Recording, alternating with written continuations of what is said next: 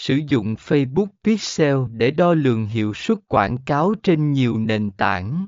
Phần 8 tạo Facebook Pixel mới, nhấn vào Bắt đầu để tạo pixel mới.